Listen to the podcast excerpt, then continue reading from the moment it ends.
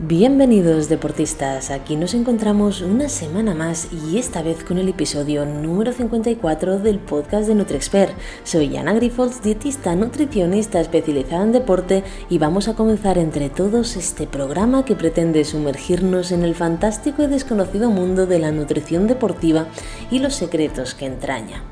Hoy, en este episodio, quiero dedicar este espacio de comunicación a explicaros la importancia de la formación que desde NutriExpert desarrollamos tanto en alumnos de diferentes universidades como en los mismos deportistas que confían en nosotros.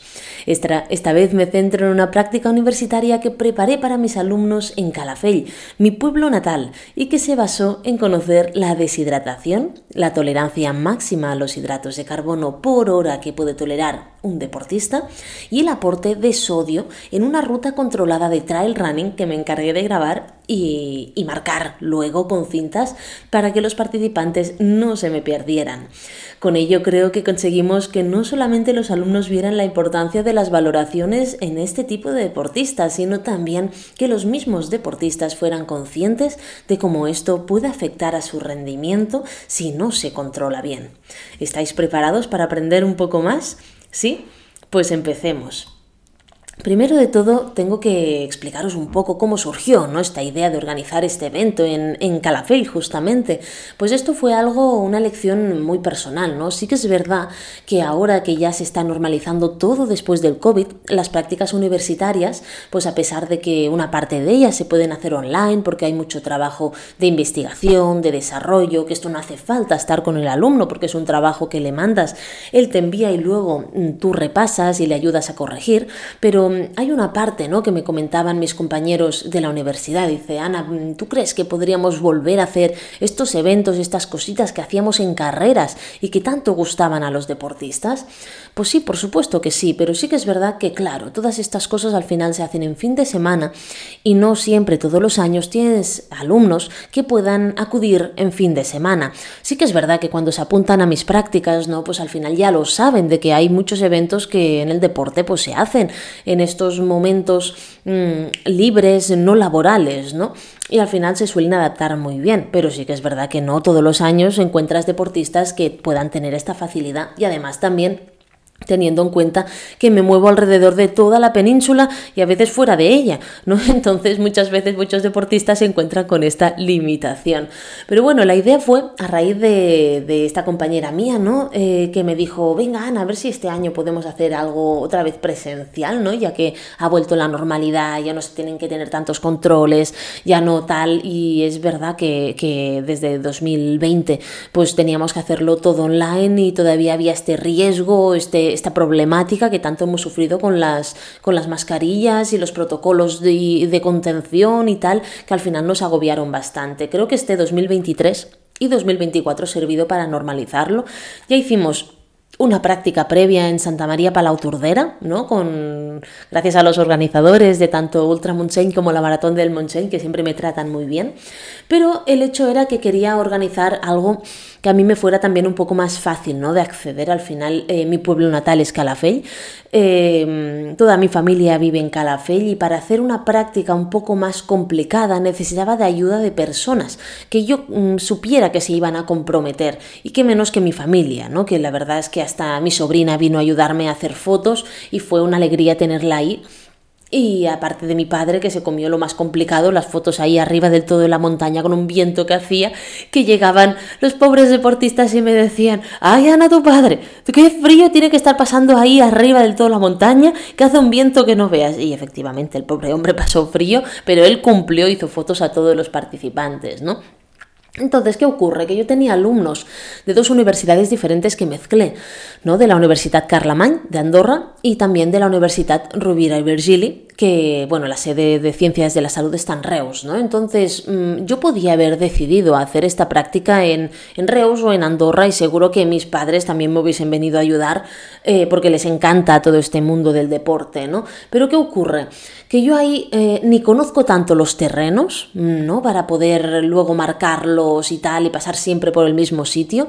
Y además también, claro, si yo lo hacía en Andorra, tenía que movilizar más a mis alumnos de, de, Reus, tenían que irse hasta Andorra, y si lo hacían en Reus pasaba lo contrario, ¿no? Los de Andorra tenían que comerse todo el camino hasta Reus, así que dije, mira, pues lo vamos a hacer en Calafell, ¿vale? Que es un poco más accesible para todos, además los alumnos sí que estudian en Reus, pero habían algunos que no eran ni de Reus, digo, mira, pues ya está, pues lo hacemos en Calafell, tengo la zona controlada y además eh, dinamizamos el pueblo, ¿no? Porque sí que es verdad que si vosotros tenéis un concepto de Calafell o si vosotros buscáis Calafell, ¿no? Pues os va a salir la playa, os va a salir el paseo marítimo, os va a salir todo lo que es el núcleo de la playa, pero no, Calafell tiene varios núcleos, entre ellos donde yo he nacido, que somos las mismas familias de siempre, ¿no? Y es el pueblo, eh, el pueblo puro y duro, o sea, la parte de arriba del todo donde hay el castillo, el núcleo antiguo de Calafell pueblo.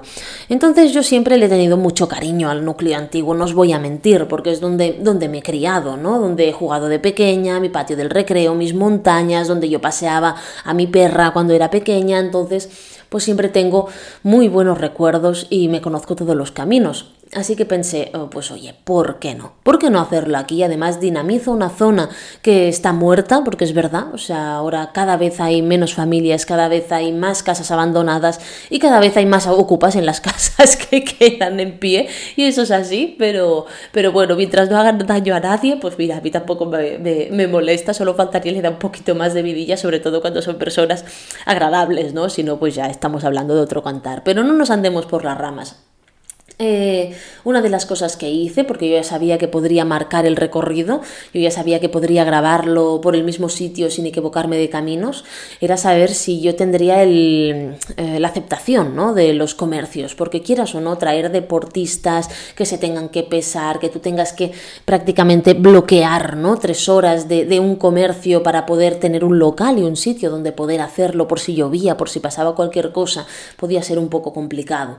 Entonces, eh, que hice fue hablar primero de todo eh, con, el propietario del, del, Café de la Vila, ¿no? del único bar que queda abierto en Plaza Cataluña de Calafell Pueblo. Y, él me dijo que ningún problema, que solo faltaría. Y además eh, se bueno, mm, me dejó escoger a mí eh, lo que habría después en el refrigerio, ¿no? Que invité a todos los deportistas, porque me decía, Ana, ¿qué, os pongo después? Os pongo refrescos, eh, pan con tomate y embutido. Y yo, no, por favor, no me pongas esto, que esto no es saludable, que esto son muchas grasas saturadas. Refrescos después no, que no son recuperadores. Digo, mira, digo, ¿me puedes poner por favor unas tostadas con tomate, aceite y sal? El tomate, aceite y sal aparte, con humus, que es proteína de y luego aparte unas bandejitas con aguacate, claro, el, tío flipó, ¿no? Yo le vi la cara, digo, ¿quieres? E-?", y me dice, ¿quieres esto? Y yo, sí, por favor, que esto es para los deportistas, para que recuperen bien, para que tal, porque yo ya les daré el recuperador. ¿Vale? Y me dijo, vale, vale, yo no tengo esto, pero ya lo compro. O sea, además es que lo hizo para nosotros, ¿no? Se adaptó. Esto no lo puedes tener en grandes ciudades. Yo le pido esto a un bar de, del medio de Reus o de medio de Barcelona o de medio de Andorra y me dicen, pero tú de qué vas, ¿vale? En cambio, este chico, como a mí me conocía y como además tampoco hay mucho, mucha gente, ¿no? Que, vaya a hacer este tipo de cosas, pues yo creo que, que hasta hace gracia, ¿no? Y, y se puede permitir este lujo de adaptarse un poco a las necesidades de cada uno de los de las personas. Así que la verdad que fue muy gratificante. Eh, por eso elegí lo que es la zona del núcleo antiguo de Calafell, aparte de que a menos de 100 metros los deportistas tenían un parking público perfecto para poder aparcar, ¿vale? Entonces eh, podían dejar el parking ahí, el coche ahí mismo sin tener que pagar eh, zona azul ni nada y, y, desplazarse a la plaza donde nosotros los estaríamos esperando en el bar, ¿no? Así que esto es algo maravilloso. ¿Qué es lo que pienso que, aportó como, como, algo positivo ¿no? Eh, dentro de, toda la comunidad deportiva? A ver, los deportistas, quieras o no, van a conseguir, porque todavía no se, han, no, se han completado, esto fue la semana pasada, van a conseguir un test completo de valoración, de sudoración, de tolerancia a los hidratos de carbono y de aporte de sodio eh, por cada hora que creo que es algo que les va a ir bien en toda su temporada deportiva. Esto es algo que tendríamos que hacer todos. Es, es más fácil de lo que parece hacerlo. Lo que pasa es que si no te lo enseñan, puede parecer muy complicado, ¿no? Al principio, cuando yo les saqué el, el cuadrante a todos mis alumnos, ¿no? A los cuatro alumnos que vinieron, se me quedaron así, dice, Ana, pero ¿esto qué tenemos que hacer? Digo, mira, tenéis que apuntar primero el nombre de la persona, ¿vale? Luego nos lo tenemos que dividir. ¿Por qué? Porque vosotros cuatro tenéis que valorar a 29 deportistas. Tenemos que partirnos la faena, ¿vale? Yo no voy a hacer nada, solamente supervisaré, responderé las dudas y luego, por supuesto, los informes los que regiré si hace falta, ¿vale? Entonces, vamos a intentar hacerlo todo y vosotros tenéis que rellenar esto. Les marqué en negrita lo que tenía que ser a rellenar cuando los deportistas vinieran, llegaran en base a lo que les había marcado su GPS, ¿no? Su reloj, y luego eh, las, mm, lo que sería las preguntas iniciales, ¿no? Entonces, pues poco a poco fueron, fueron adaptándose, ya consiguieron eh, adaptarse a todo, preparamos todas las cositas y a medida que fueron llegando los deportistas, pues ya teníamos más o menos claro lo que haríamos. Al principio, tengo que decir que sí que es verdad que son tres alumnos, tenemos cuatro alumnos, perdón, tenemos que recordar que mm, una de ellas eh, sí que es verdad que, es, eh, bueno, tiene es un poco más grande de edad, ¿no? Bueno, no llega a 30, pero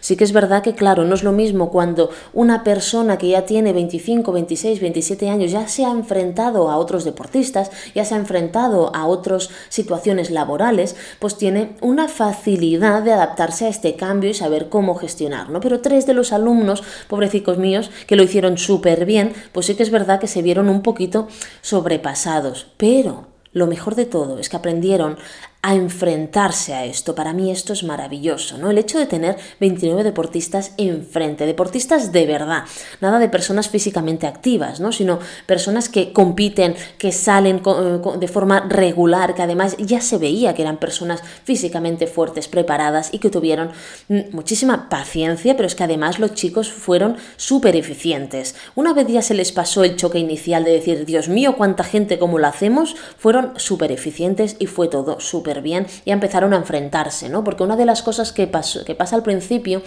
y, que esto me ocurrió a mí cuando tenía su edad, ¿no? Y es que te, te tantos deportistas y me decían, Ana, ¿qué hacemos? Digo, ¿cómo que qué hacéis? Cogéis ir a buscar a vuestros deportistas y a preguntarles los que necesitáis para rellenar los cuadrantes. Y entonces hicieron como un cambio de chip, plup, y se fueron cada uno porque marqué a cada deportista con gomas de diferente color y así cada uno de mis alumnos sabía qué deportistas eran los suyos y los deportistas sabían a qué dietista nutricionista tenían que ir para rellenar sus valores, ¿no? Entonces pues ya se fueron a buscar a los suyos y ya fue todo mucho más fluido, pero fue algo maravilloso ver esto y cómo, eh, ostras, el hecho de hacer que un alumno se enfrente ¿no? a estas situaciones es algo realmente maravilloso y ver cómo pueden sacarlo adelante. A veces infravaloramos ¿no?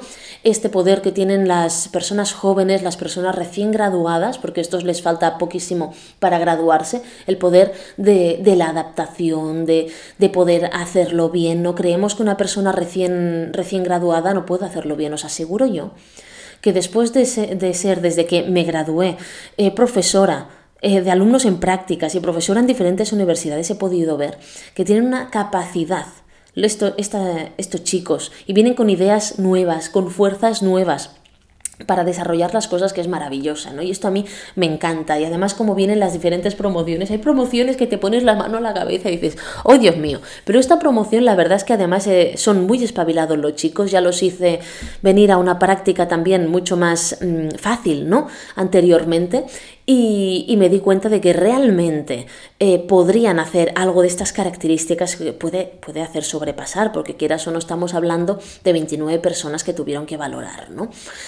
Bueno, mm, al final eh, creo que a ellos les ayudó mucho, pero es que además los deportistas van a tener algo eh, con lo que poder ir toda la temporada, la temporada ¿no? y saber al menos eh, qué necesidades mínimas van a tener en cuanto a la hidratación y deshidratación. Uno de los deportistas me decía, pero Ana, ¿yo qué voy a conseguir con esto? Bueno, pues vas a conseguir saber eh, el agua que tienes que llevar por hora, si la cantidad de hidratos que te dimos fue demasiado o no, o estuvo bien, si resulta que tenemos que, buscar otras estrategias, si tienes que aportar más o menos sales, ¿no? Si te molestó, pues al final, eh, si te molestó a nivel de estómago, pues buscar estrategias que te ayuden a, que, a que esto no suceda, ¿no? Al final es un informe que, bueno, es un informe que para que os hagáis una idea, tener a una persona haciendo esta valoración durante tres horas más lo que supone mm, prepararlo antes y el informe de después, es una valoración que a cada deportista le hubiese costado 180 euros. Por eso yo pedí,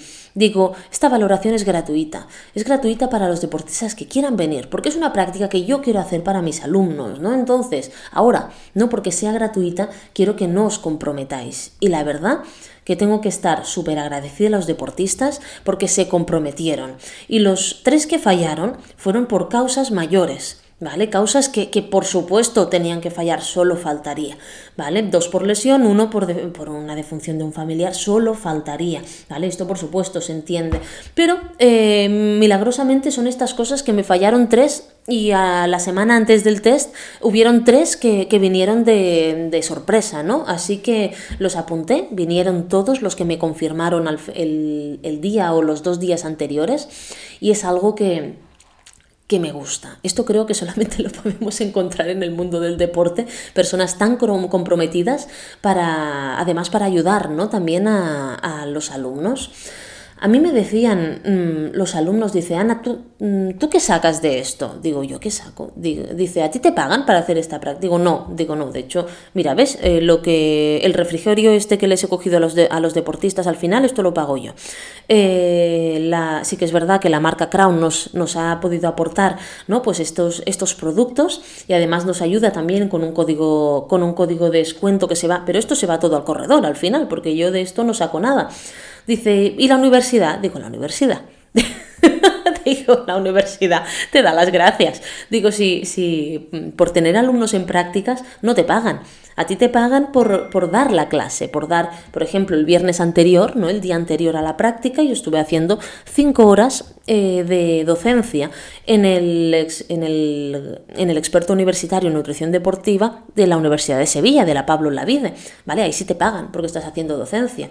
Pero el hecho del control de los alumnos es porque quieres hacerlo, quieres ayudarlos, quieres formarlos, ¿no? Pero no, no te da nada. Me da, pues sí que me ayuda en cuanto a prestigio, en cuanto a que a mí me encanta poder dar estas cosas y poder hacerlo a los deportistas. Claro, yo sola no hubiese podido tampoco hacer a 29 deportistas, ¿no? Entonces, pues es algo que, que a mí me aporta a nivel propio, creo que es algo que, que me gusta dar, no me importa en absoluto poder dar y ofrecer estas cosas de, vez en cuando y que aprendan los alumnos, que aprendan los deportistas. Por eso no lo puedo hacer cada semana, ya me gustaría, ¿vale? Pero sería inviable para mí.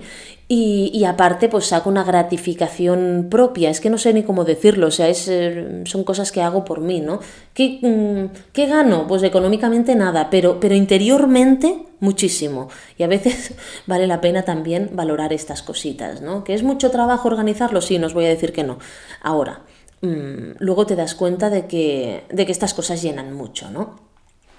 Eh, mm, ¿cómo, ¿Cómo podría valorar yo? La respuesta ¿no? de todos los trabajadores eh, locales o, o ¿no? Que, viven en el pueblo y que vieron todo este evento de sopetón, porque además fue un evento privado que no, que no, que no, lo no se mencionó ni se avisó que esto se hacía. Lo sabían los corredores, lo sabían las entidades deportivas, por ejemplo, eh, los chicos de la Historic Trail, que es la trail que se organiza en Calafell, sí que sabían que se iba a hacer. Eh, los chicos del Trail Road Runners de, también de Calafel también lo sabían que lo íbamos a hacer. Los chicos de Vilarencacua, ¿no? Esteban y, Adrián también sabían que lo íbamos a hacer. Todos ellos pues lo avisaron a sus, a sus deportistas, pero al final eran solamente los runners los que sabían que se iba a hacer este evento, aparte de los de mis seguidores por redes sociales, ¿vale? Entonces, claro, hay mucha gente mayor que vive en el pueblo que se encontró y una hay una mujer, había una mujer muy agradable, ¿no? Que me cogió la mano, dice dice, dice, niña, dice, oye, ¿qué estáis haciendo aquí? Digo, mira, es una práctica universitaria que hago para mis alumnos para que aprendan a enfrentarse al deportista y los deportistas para que aprendan cómo funciona su cuerpo en los eventos deportivos. Dice, ala, qué interesante. Dice, claro, yo veía aquí deportistas, digo, no sé si es una cursa o algo. Digo, no, ¿qué va? Digo, es algo para ellos. Y estaba pues muy contenta, había mucha gente alucinando, ¿no? Aquí. Sí que es verdad que tuvimos algún momento, porque yo siempre digo que los deportistas estamos muy acostumbrados a cambiarnos en frente de todo el mundo, no nos da vergüenza y tal. Y ah, claro, se hacía frío, hubo un momento que llovió fuera, entonces los deportistas eh, se, cambiaban para pesarse porque tenían que hacerlo con la mínima ropa posible ahí, ahí dentro, ¿no? Que es que había muy poca gente, pero hubo un, un hombre que le dijo al propietario del bar, dice, oye, que se están cambiando este deportista. Claro, yo lo entiendo. Ahora, si, si lo piensas, puedo entenderlo, que es un hombre mayor, ve un chico eh, que está con su mujer, ve un chico que está ahí, eh, en pantalón corto solo, yo entiendo que no le puede hacer gracia. ¿Qué ocurre? Que al final Claro, mm, solamente le molesté a este hombre, creo, porque luego el propietario me dice, Ana, Ana, ven, que se, que se pesen abajo y se cambien abajo, que me ha dicho este, este chico, digo, ay, sí, digo, mira, tienes razón, lo teníamos que haber pensado antes.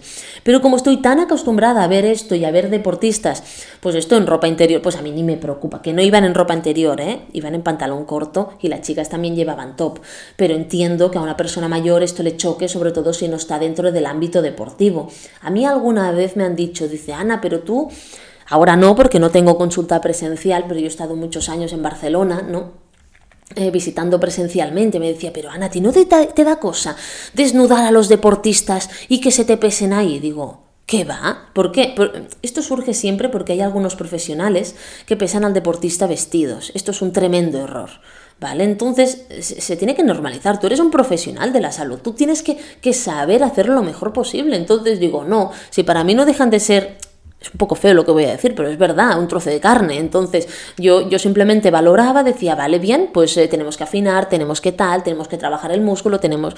Pero en ningún momento mm, había nada más, ¿no? Cosa que, que a algunos compañeros míos les, les, sorprendía y a algunos alumnos también cuando venían y claro, iban viendo que todos los deportistas, como ya estaban acostumbrados, pero es que el deportista está acostumbrado a esto, solo faltaría. Y cuando te pesan, yo lo que me llevo las manos a la cabeza es cuando vas al médico para hacerte una revisión y te dice súbete a la báscula, sea invierno o verano, y hasta te hace subir con los zapatos. Pero si puede haber una variación de hasta 3 y 4 kilos, que un tejano ya pesa 2 kilos, ¿en serio?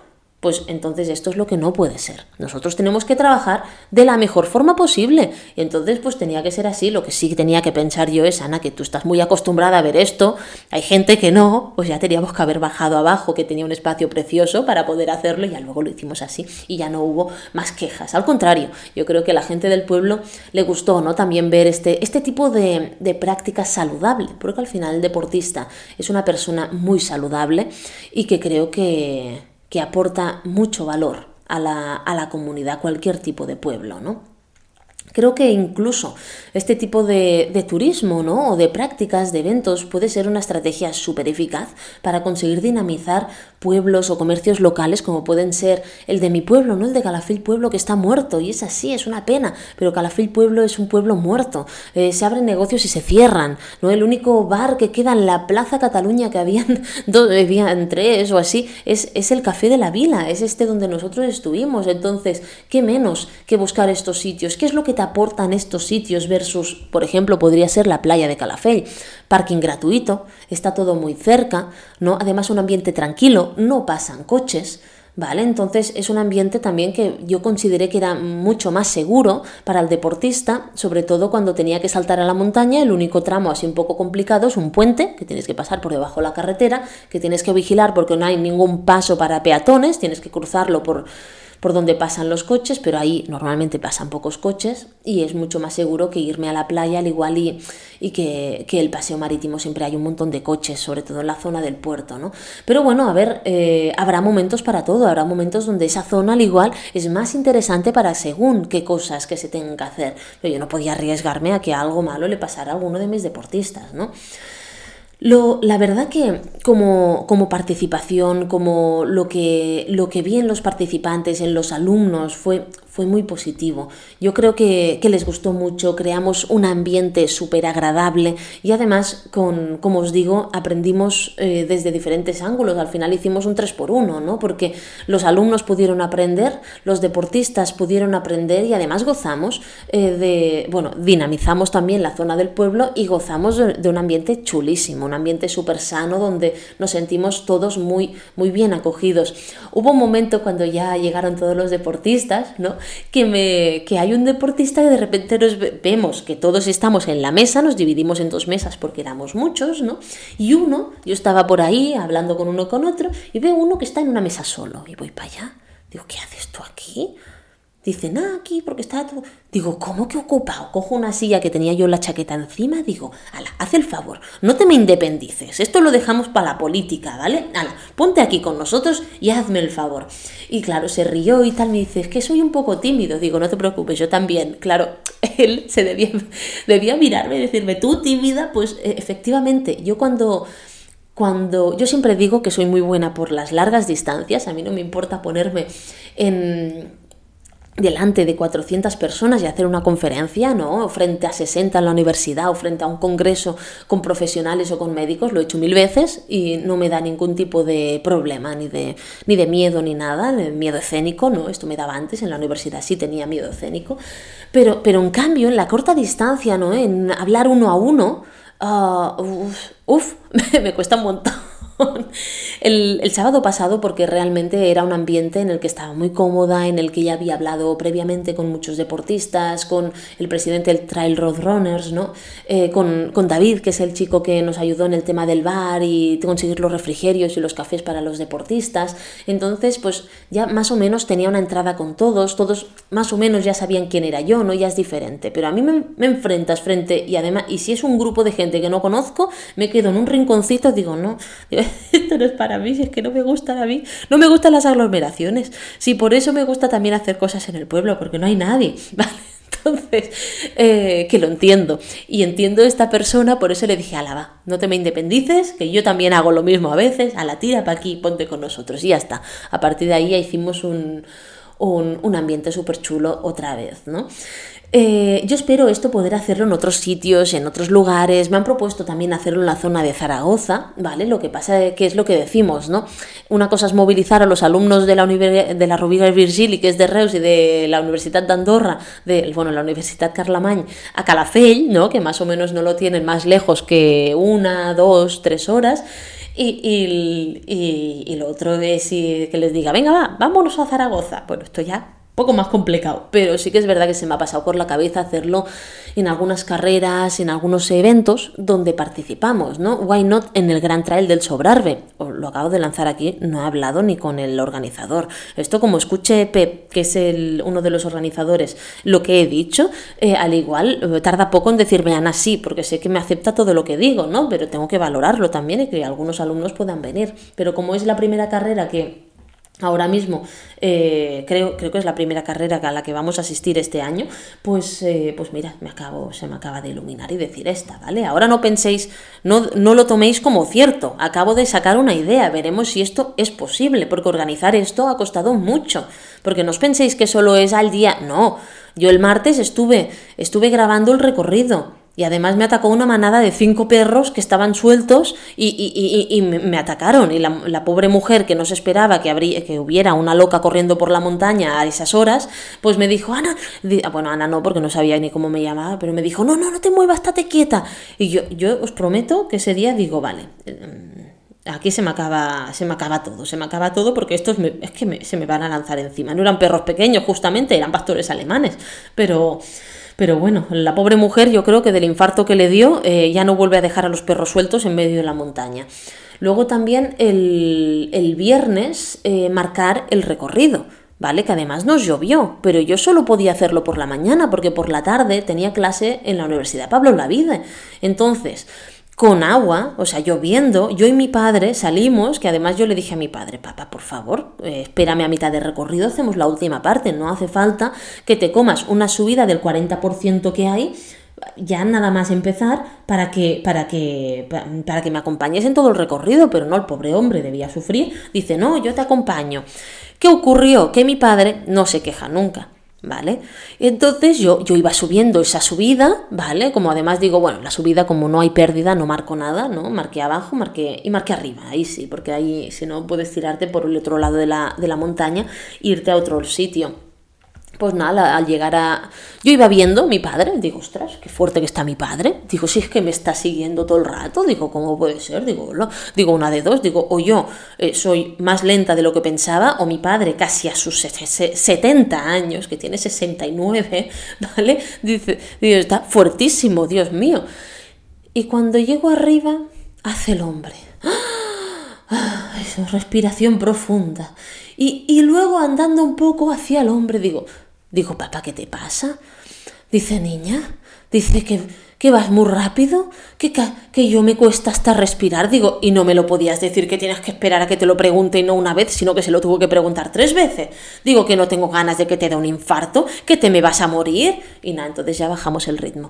Pero es que mi padre no se queja nunca, es un amor. Y, y esto también hace de que no se queja nunca, nunca te para, nunca te dice que no, que a veces dices, papá, que podía haberlo hecho yo, hijo, pero no me quería dejar sola andando y marcando el recorrido. Y me ayudó mucho, ¿eh? la verdad que fue una gran, una gran ayuda. Después de esta primera subida mortal que casi me cargo a mi padre, pues ahí sí ya se relajó la cosa. Fuimos un poco más lentos, terminamos y me dio tiempo de todo. De ducharme, de comer y hacer la clase en la universidad a las 4 de la tarde hasta las 9. Así que imaginaros, no, fue maravilloso.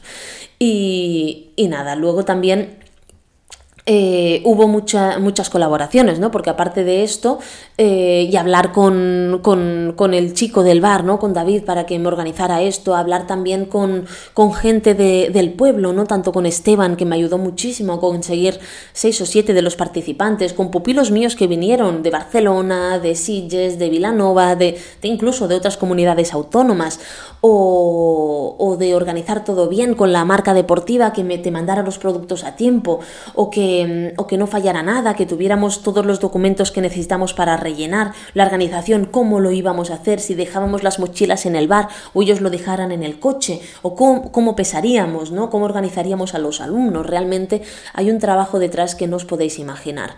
Claro, uno de, de, de los miedos más grandes que yo tenía a la hora de hacer este tipo de actuaciones, para que veáis toda la infraestructura que se tiene que tener en cuenta, todo, todo lo que se tiene que pensar, es el hecho de cómo ¿Cómo hacíamos que cada deportista se acordara de su dietista o cada dietista de sus deportistas? Digo, mira, es imposible, porque a ti cuando te plantan 29 personas que no conoces de nada, eh, te, te, vas. Digo, entonces les dije a mis padres, digo, ¿dónde pueden conseguir cintas, ¿vale? De estas de la ropa, para marcar a los deportistas y que cada deportista tenga un dietista y el dietista también marcado con colorines? Dice, nah, aquí lo compramos. Muy bien, pues lo compramos, ya teníamos esto organizado.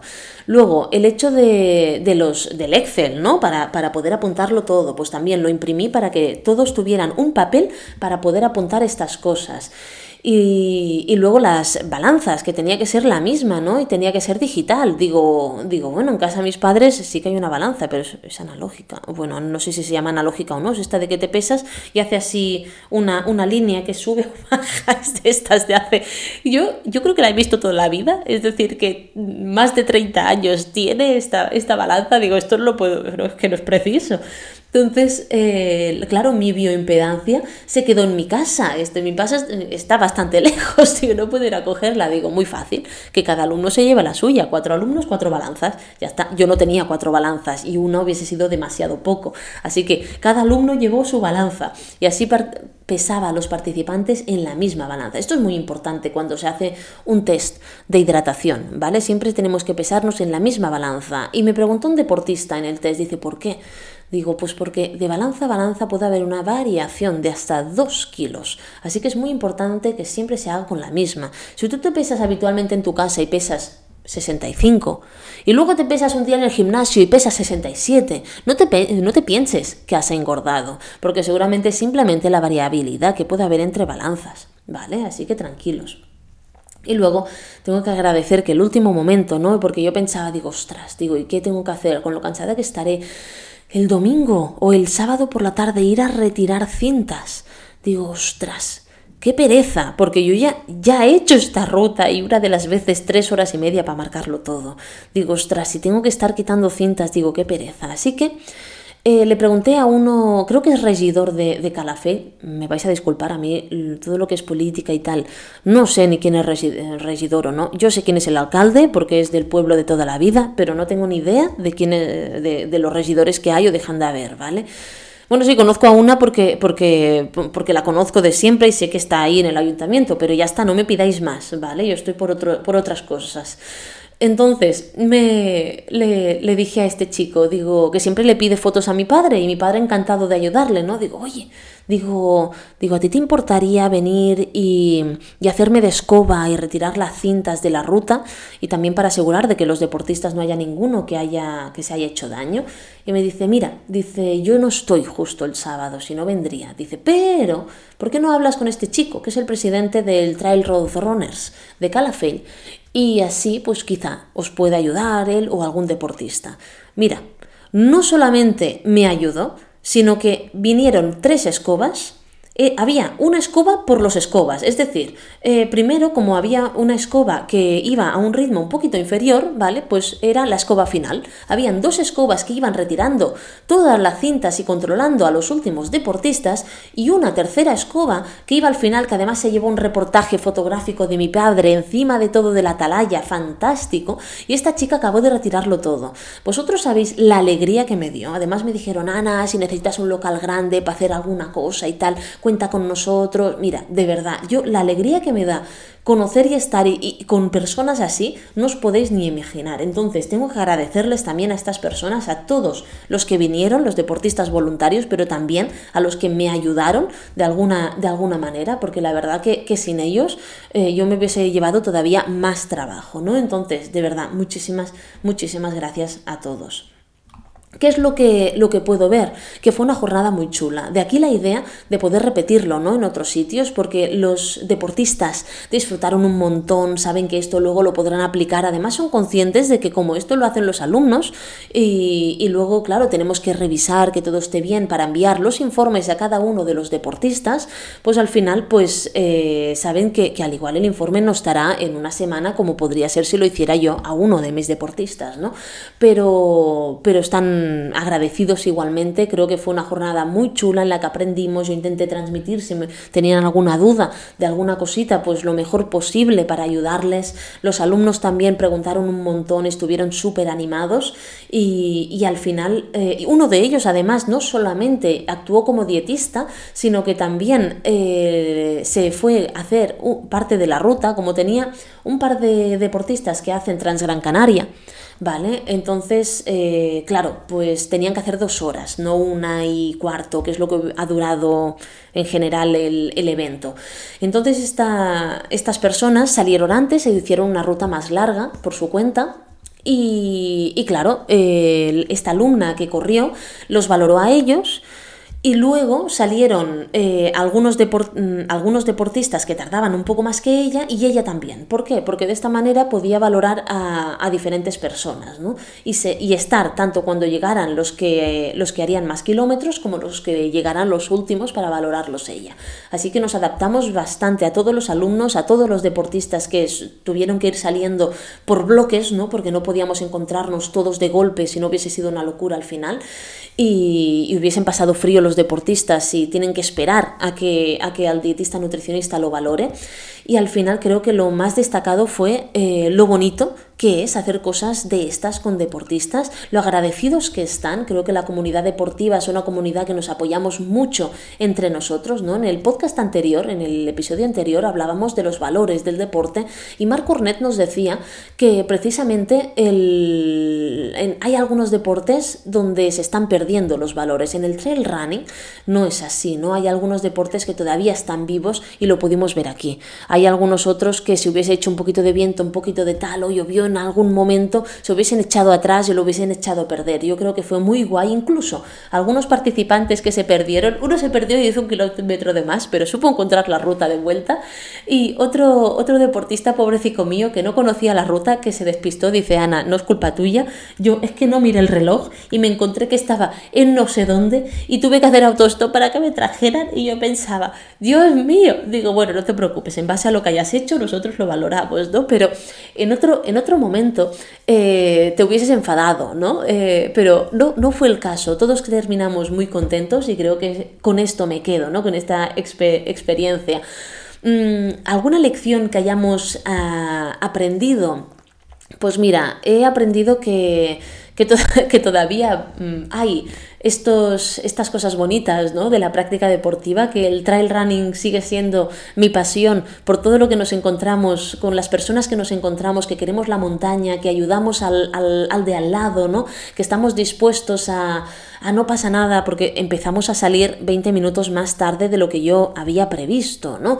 Entonces, que no pasaba nada y además eh, yo tenía miedo, ¿no? De que, de que ocurriera un poco como en las carreras, eh, y yo quería que mi padre hiciera fotos, a él le encanta la fotografía, lo tuve ahí en la atalaya esperando y yo tenía miedo que el deportista en algún caso si no sales en la foto se te enfade, ¿no? Y digo, ostras, digo, no me gustaría que mi padre recibiera una crítica negativa o algo, al contrario, al contrario. Lo agradecieron tanto y fue tan bonito que es que es que me emociono. Ojalá pueda repetir esto en otro momento, ojalá puedan venir mis alumnos y ojalá se pueda hacer muchos años y que los alumnos sigan viendo lo bonito que es el deporte. Al final lo que me va a pasar es que voy a voy a formar a tan buenos alumnos el tran running que me van a me van a quitar el trabajo, pero me da igual, porque hay suficiente trabajo para todos y si podemos contratarlos desde NutriExpert, pues yo encantada, porque la verdad que, que valen, hay muchos alumnos que he tenido que valen mucho la pena y de hecho todos los trabajadores que hay en NutriExpert han sido alumnos míos y han sido formados por mí. Así que realmente eh, cuando la persona vale, cuando la persona se esfuerza y cuando la persona vale la pena, al final también es importante que las personas que los hemos formado digamos, hey, tú vales, tú siempre que se pueda, ¿no? Hay veces que no se puede, pues tú te quedas con nosotros. Ojalá pueda hacer, ojalá pudiese hacerlo siempre, pero no siempre es posible, ¿no? Falta, falta también tener suficientes deportistas para abonar todo esto, que las facturas son muy grandes. Pero bueno, lecciones que he aprendido que, puedo contar todo, que puedo apoyarme más con, con, gente del exterior, ¿no? Con estos, estas personas que si lo hubiese pedido incluso me hubiesen marcado una ruta con GPX ellos, eh, con estos deportistas que me ayudaron y que me colgaron la ruta en Wikilog, porque yo no tengo cuenta, con, estos deportistas que me hicieron de escoba, con estos eh, negocios locales que hay en Calafate que estuvieron súper contentos de poder albergar esto y al final dar un poco de vidilla a todo lo que es los diferentes pueblos y ayudar al deportista que está aquí, ¿no? No solamente que lo tengan todos los de, los de grandes ciudades. Eh, una de las mejores cosas es que nosotros si quisiéramos hacer un test de hidratación eh, tenemos que tener en cuenta bastantes variables, desde la temperatura, la humedad que tenemos, el, peso inicial, el peso final del deportista, ¿no? pero también lo que consumimos durante la ruta y de esta manera saber si estamos consumiendo lo suficiente o no. Os pongo un ejemplo. Si tú haces una hora de entreno a 18 grados, ¿vale? Y en esta hora de entreno tú pesas 65 eh, al inicio y 64 al final, está claro, ¿no? Has perdido un kilo. Pero si tú has perdido un kilo, pero has bebido medio litro de agua, significa que tu tasa de sudoración es muy alta, tienes que beber más. Y hay veces que si solamente miras el tema de, de lo que has perdido y no, sola, y no las sales también, dices, vale, intentas beber más y un litro y medio por hora vemos que, que no, que es mucho, ¿no? ¿Por qué? Porque lo que importa no solamente que seas capaz de beber, sino también de aportar las sales que necesitas para no perder esta agua. Para esto sirve este tipo de prácticas, ¿vale? Así que un día desarrollaré mucho más cómo hacer un buen test de deshidratación, os lo prometo, no sé cuándo, porque ahora vienen unos episodios muy chulos con entrevistas y con temas a tratar que creo que son muy interesantes, ¿no? Pero sí que es verdad que que, en un futuro os lo voy a desarrollar sobre todo cuando se acerque un poco más el, el, verano, ¿no? Que ya sé que me escucháis en algunas partes del mundo que es verano ahora mismo, estáis entrenando a 40 grados, pero aquí estamos en medio del invierno, hace frío, ¿vale? Entonces, eh, ¿cómo influyó mi familia eh, para ayudarme a realizar este evento? Otro de los motivos por el cual lo hice aquí en Calafell, ¿no? Porque mm, yo sabía que mi padre lo tendría medio recorrido. Además, lo puse en un punto estratégico para que el deportista se acordara de revisar si había, si había bebido y comido todo lo que le, habíamos, le habíamos dado nosotros, ¿no? Entonces, al, al ser así, pues lo que hicimos fue ponerlo a 3 kilómetros de meta para que los deportistas lo revisaran e hicieran estos últimos 3 kilómetros hasta, hasta la meta.